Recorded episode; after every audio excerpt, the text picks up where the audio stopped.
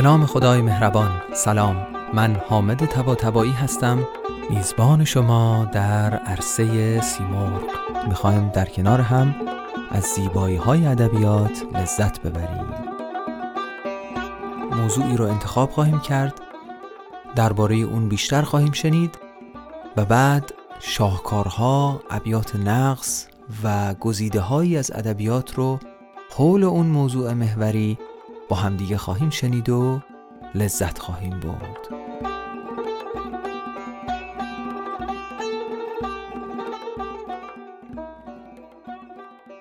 برای جلسه اول فکر کردم که از دیباچه شروع کنیم. اما دیباچه اصلا یعنی چی؟ برای دیباچه دو ریشه ذکر کردند. یکی از دیبا به معنی پارچه ابریشمین و چه که پسوند تسخیره. خب دیباچه و یه ریشه دیگه اینه که میگن در واقع دیباچه از دیباج که یک لغت عربی است آمده خود دیباج یک لغت معربه در واقع. یعنی دیبای فارسی به عربی رفته و دیباج شده و بعد دوباره به این دیباج یک هایی در آخرش برای نسبت و مشابهت اضافه شده شده دیباجه و بعد دیباچه. اما هر ریشه‌ای برای لغت دیباچه که در نظر بگیریم سه معنی برای دیباچه آوردند. معنای اولش یک نوعی از جامعه ابریشمین بوده که روش جواهر میدوختند نقش و نگار میکشیدند و لباس مخصوص پادشاهان بوده. معنای دومش به معنای روی و رخسار و چهره است. مثلا وقتی که سعدی در ضمن یکی از داستانهای بوستان میگه که به دیباچه بر اشک یاقوت خام. به حسرت ببارید و گفته غلام این به دیباچه بر یعنی بر روی صورت خودش اشک میریخت. و معنای سوم به معنای خطبه است که اول کتابهای ادبی می آمده این معنای سوم در واقع یک معنای مجازی است و برگرفته از دو معنای اوله. چون خطبه اول کتاب یه جوری روی و چهره کتاب دیگه شما اول با اون مواجه میشین پیش از کتاب. و چون اون خطبه معمولا خیلی آراسته بوده و خیلی حالا به تعبیری جواهر نشانش می‌کردن شعرا به این تعابیر به اون خطبه اول کتاب دیباچه می‌گفتن. از معروفترین دیباچه های تاریخ ادبیات ایران خب دیباچه است که نظامی سروده بر پنجگنج خودش. همه ما احتمالا ابیاتی از دیباچه های نظامی رو در خاطر داریم. مثلا این ابیات از ابتدای لیلی و مجنون که میگه ای نام تو بهترین سرآغاز بی نام تو نام کی کنم باز؟ ای یاد تو مونس روانم جز نام تو نیست بر زبانم. اما در این جلسه ما کاری با دیباچه های خود نظامی نداریم. بلکه می‌خواهیم نگاهی بکنیم به دیباچه های مقلدان نظامی. خب ما می‌دونیم که نظامی شاعر بسیار تأثیرگذاری است در تاریخ ادبیات ما و بسیاری از شعرا از او تقلید کردند کتابهای داستانی به سبک پنجگنج نظامی سرودند. و این کتاب ها نه تنها در داستان پردازی های خودشون پیرو نظامی بودن بلکه اسلوب کتابشون هم کم و بیش پیرو اسلوب کارهای نظامی است. و از این من می‌خوام استفاده بکنم و امشب دو نمونه از دیباچه های چون این کتاب های رو بهش یک نگاهی بندازیم. اولین نمونه از کتاب فرهاد و شیرین وحشی بافقی است. وحشی بافقی در قرن دهم همزمان با پادشاهی صفویان زندگی می کرده و در بافق که یه شهری است بین یزد و کرمان به دنیا اومده و آرامگاهش هم در شهر یزده. این کتاب فرهاد و شیرین وحشی بافقی یک داستان خیلی خیلی جالبی داره. وحشی حدود هزار بیت کمی بیشتر از این کتاب رو وقتی که سروده بوده از دار فانی رحلت می‌کنه میمیره عجل مهلتش نمیده و کتاب ناتمام میمونه. بعد از وحشی وسال شیرازی در قرن سیزدهم یعنی مدت خیلی طولانی چند صد سال بعد میاد و 1200 بیت به این منظومه اضافه می‌کنه و منظومه فرهاد و شیرین وحشی بافقی رو به اتمام میرسونه.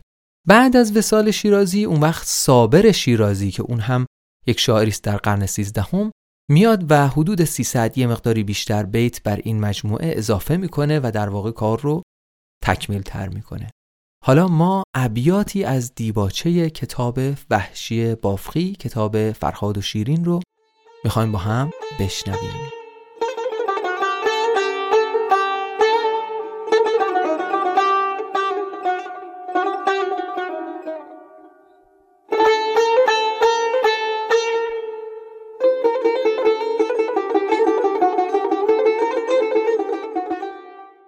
الهی سینه ایده آتش افروز. در آن سینه دلی وان دل همه سوز. هر آن دل را که سوزی نیست دل نیست. دل افسرده غیر از آب و گل نیست. دلم پر شعله گردان سینه پر دود. زبانم کن به گفتن آتش آلود. کرامت کن درونی درد پرورد دلی در وی درون درد و برون درد. دلم را داغ عشقی بر جبین زبانم را بیانی آتشین ده. سخن که سوز دل تابی ندارد چکد گر آب از او آبی ندارد. دلی افسرده دارم سخت بی نور چراغی زو به قایت روشنی دور بده گرمی دل افسرده ام را. فروزان کن چراغ مرده ام را. ندارد راه فکرم روشنایی ز لطفت. پرتوی دارم گدایی. اگر لطف تو نبود پرتو انداز. کجا فکر و کجا گنجینه راز؟ ز گنج راز در هر کنج سینه نهاد خازن تو صد دفینه ولی لطف تو گر نبود به صد رنج پشیزی کس نیابد زان همه گنج. چو در هر کنج صد گنجی نداری نمی‌خواهم که نومیدم گذاری. به راه این امید پیچ در پیچ مرا لطف تو می باید دگر هیچ.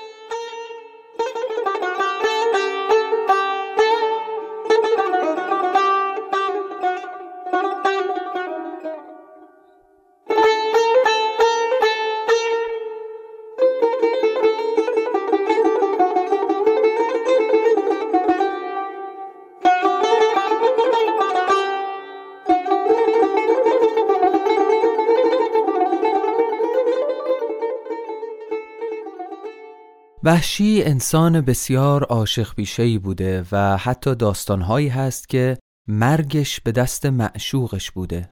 شاید همین تجربه های وحشی است که شعر او رو این مقدار پر احساس و تأثیرگذار کرده. در همین راستا و حالا که یادی از وحشی بافقی کردیم و اشعار او رو خوندیم واقعا حیفه که چند بیتی هم از ترکیب بند درخشان او که به شرح پریشانی معروف هست نخونیم. من چند بیتی از این ترکیبن رو هم تقدیم می کنم دوستان شرح پریشانی من گوش کنید. داستان غم پنهانی من گوش کنید. قصه بی سر و سامانی من گوش کنید. گفتگوی من و حیرانی من گوش کنید. شرح این آتش جانسوز نگفتن تا کی؟ سوختم سوختم این راز نهفتن تا کی؟ روزگاری من و دل ساکن کویی بودیم ساکن کوی بت عربد جویی بودیم عقل و دین باخته دیوانه رویی بودیم بسته سلسله سلسله مویی بودیم کس در آن سلسله غیر از من و دل بند نبود یک گرفتار از این جمله که هستند نبود. نرگس قمز زنش این همه بیمار نداشت سنبل پرشکنش هیچ گرفتار نداشت این همه مشتری و گرمی بازار نداشت یوسفی بود ولی هیچ خریدار نداشت. اولان کس که خریدار شدش من بودم. باعث گرمی بازار شدش من بودم. عشق من شد سبب خوبی و رعنایی او.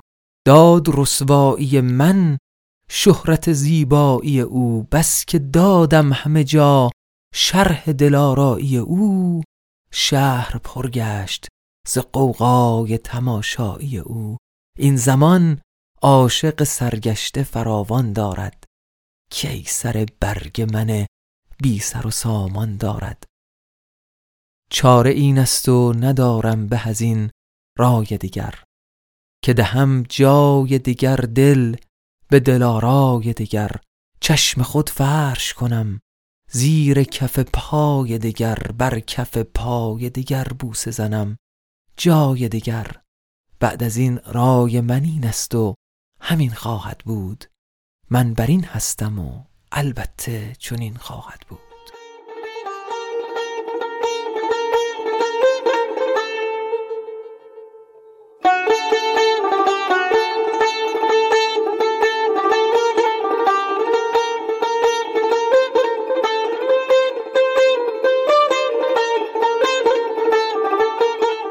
یکی دیگر از مقلدان نظامی خاجوی کرمانی است. خاجوی کرمانی شاعری است در قرن هشتم و خودش هم به شاگردی نظامی و دنبال روی از او اعتراف داشته هرچند که حسب بیت منتصب به او معتقد بوده که بهترین این شاگردها و پیروان نظامی است. میگه که نبیند نظم در شیرین کلامی چو خاجو هیچ شاگرد نظامی. یکی از مصنوی هایی که خاجو در تقلید نظامی و به دنبال روی از نظامی سروده مصنوی گل و نوروزه. گل و نوروز به تقلید از خسرو و شیرین نظامی سروده شده. قهرمان های داستان گل و نوروز خب گل و نوروز هستند که گل دختر پادشاه رومه و نوروز پسر پادشاه ایران. اما خب ملیت این قهرمان های داستان شاید یک مقداری عجیب باشه. وقتی که می‌بینیم که به گفته خود خاجو اصل این داستان از کتابی به زبان هندی بوده و خود اون کتاب هم ظاهر این داستان رو از داستانهای بابلی نقل کرده بوده. چون بیتی داره که میگه به بابل سهر سازانی که بودند به گاه باستان این در گشودند. در مورد یافتن این داستان خاجو میگه که من این داستان رو از یک کتاب هندی که دوستی محبوبی دلارامی به من هدیه داده به دست آوردم و اصل داستان از اونجاست. میگه که شبی بودم ز جام بیخودی مست ز سرمستی چو ساغر رفته از دست. حریفان رفته و من بازمانده جگر در سوز و دل بی ساز مانده میگه نشسته بودم تنها خیلی هم همچین حالم به جا نبود و در همین حالت تنهایی که نشسته بودم به ناگه بخت نیکم روی بنمود. نگارینم در کاشانه بکشود محبوب من آمد و یک کتابی رو برای من آورد که کتاب چجوری بود؟ به لفظ هندوی میمون کتابی. ز فهرستش ریاض خلد بابی. به خط فیلسوفان کهنسال نوشته نسخه ای پر وعظ و امثال. گزیده داستانی باستانی در او گنجی نهفته شایگانی.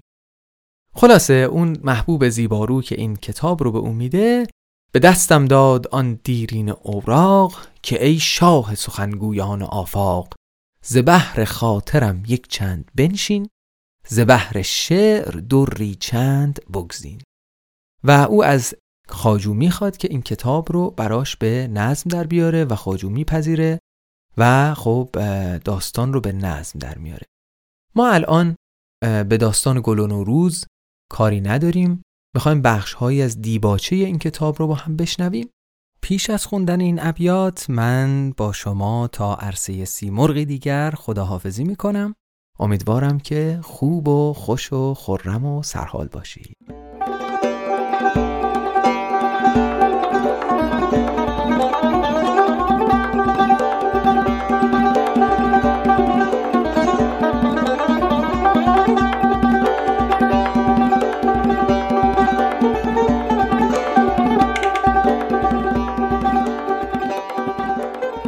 به نام نقش بند صفحه خاک ازار افروز محرویان افلاک.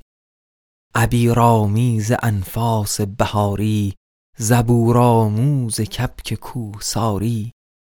چمن پیرای باغ آفرینش دلیل رهروان کوی بینش. خداوندی که در ذاتش علل نیست جهانداری که در ملکش خلل نیست. خداوندا به حق نیک مردان که احوال بدم را نیک گردان. چه عذرارم که از حد شد گناهم مگر لطف تو گردد عذر خواهم سری داریم بی سامان فتاده رهی داریم بی پایان فتاده. گذشته یار ما در خواب مانده دریده مشک و ما بی آب مانده.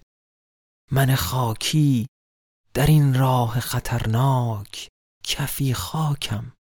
چه آید از کفی خاک؟ منور کن به نور خود دلم را مخمر کن به عشق آب و گلم را.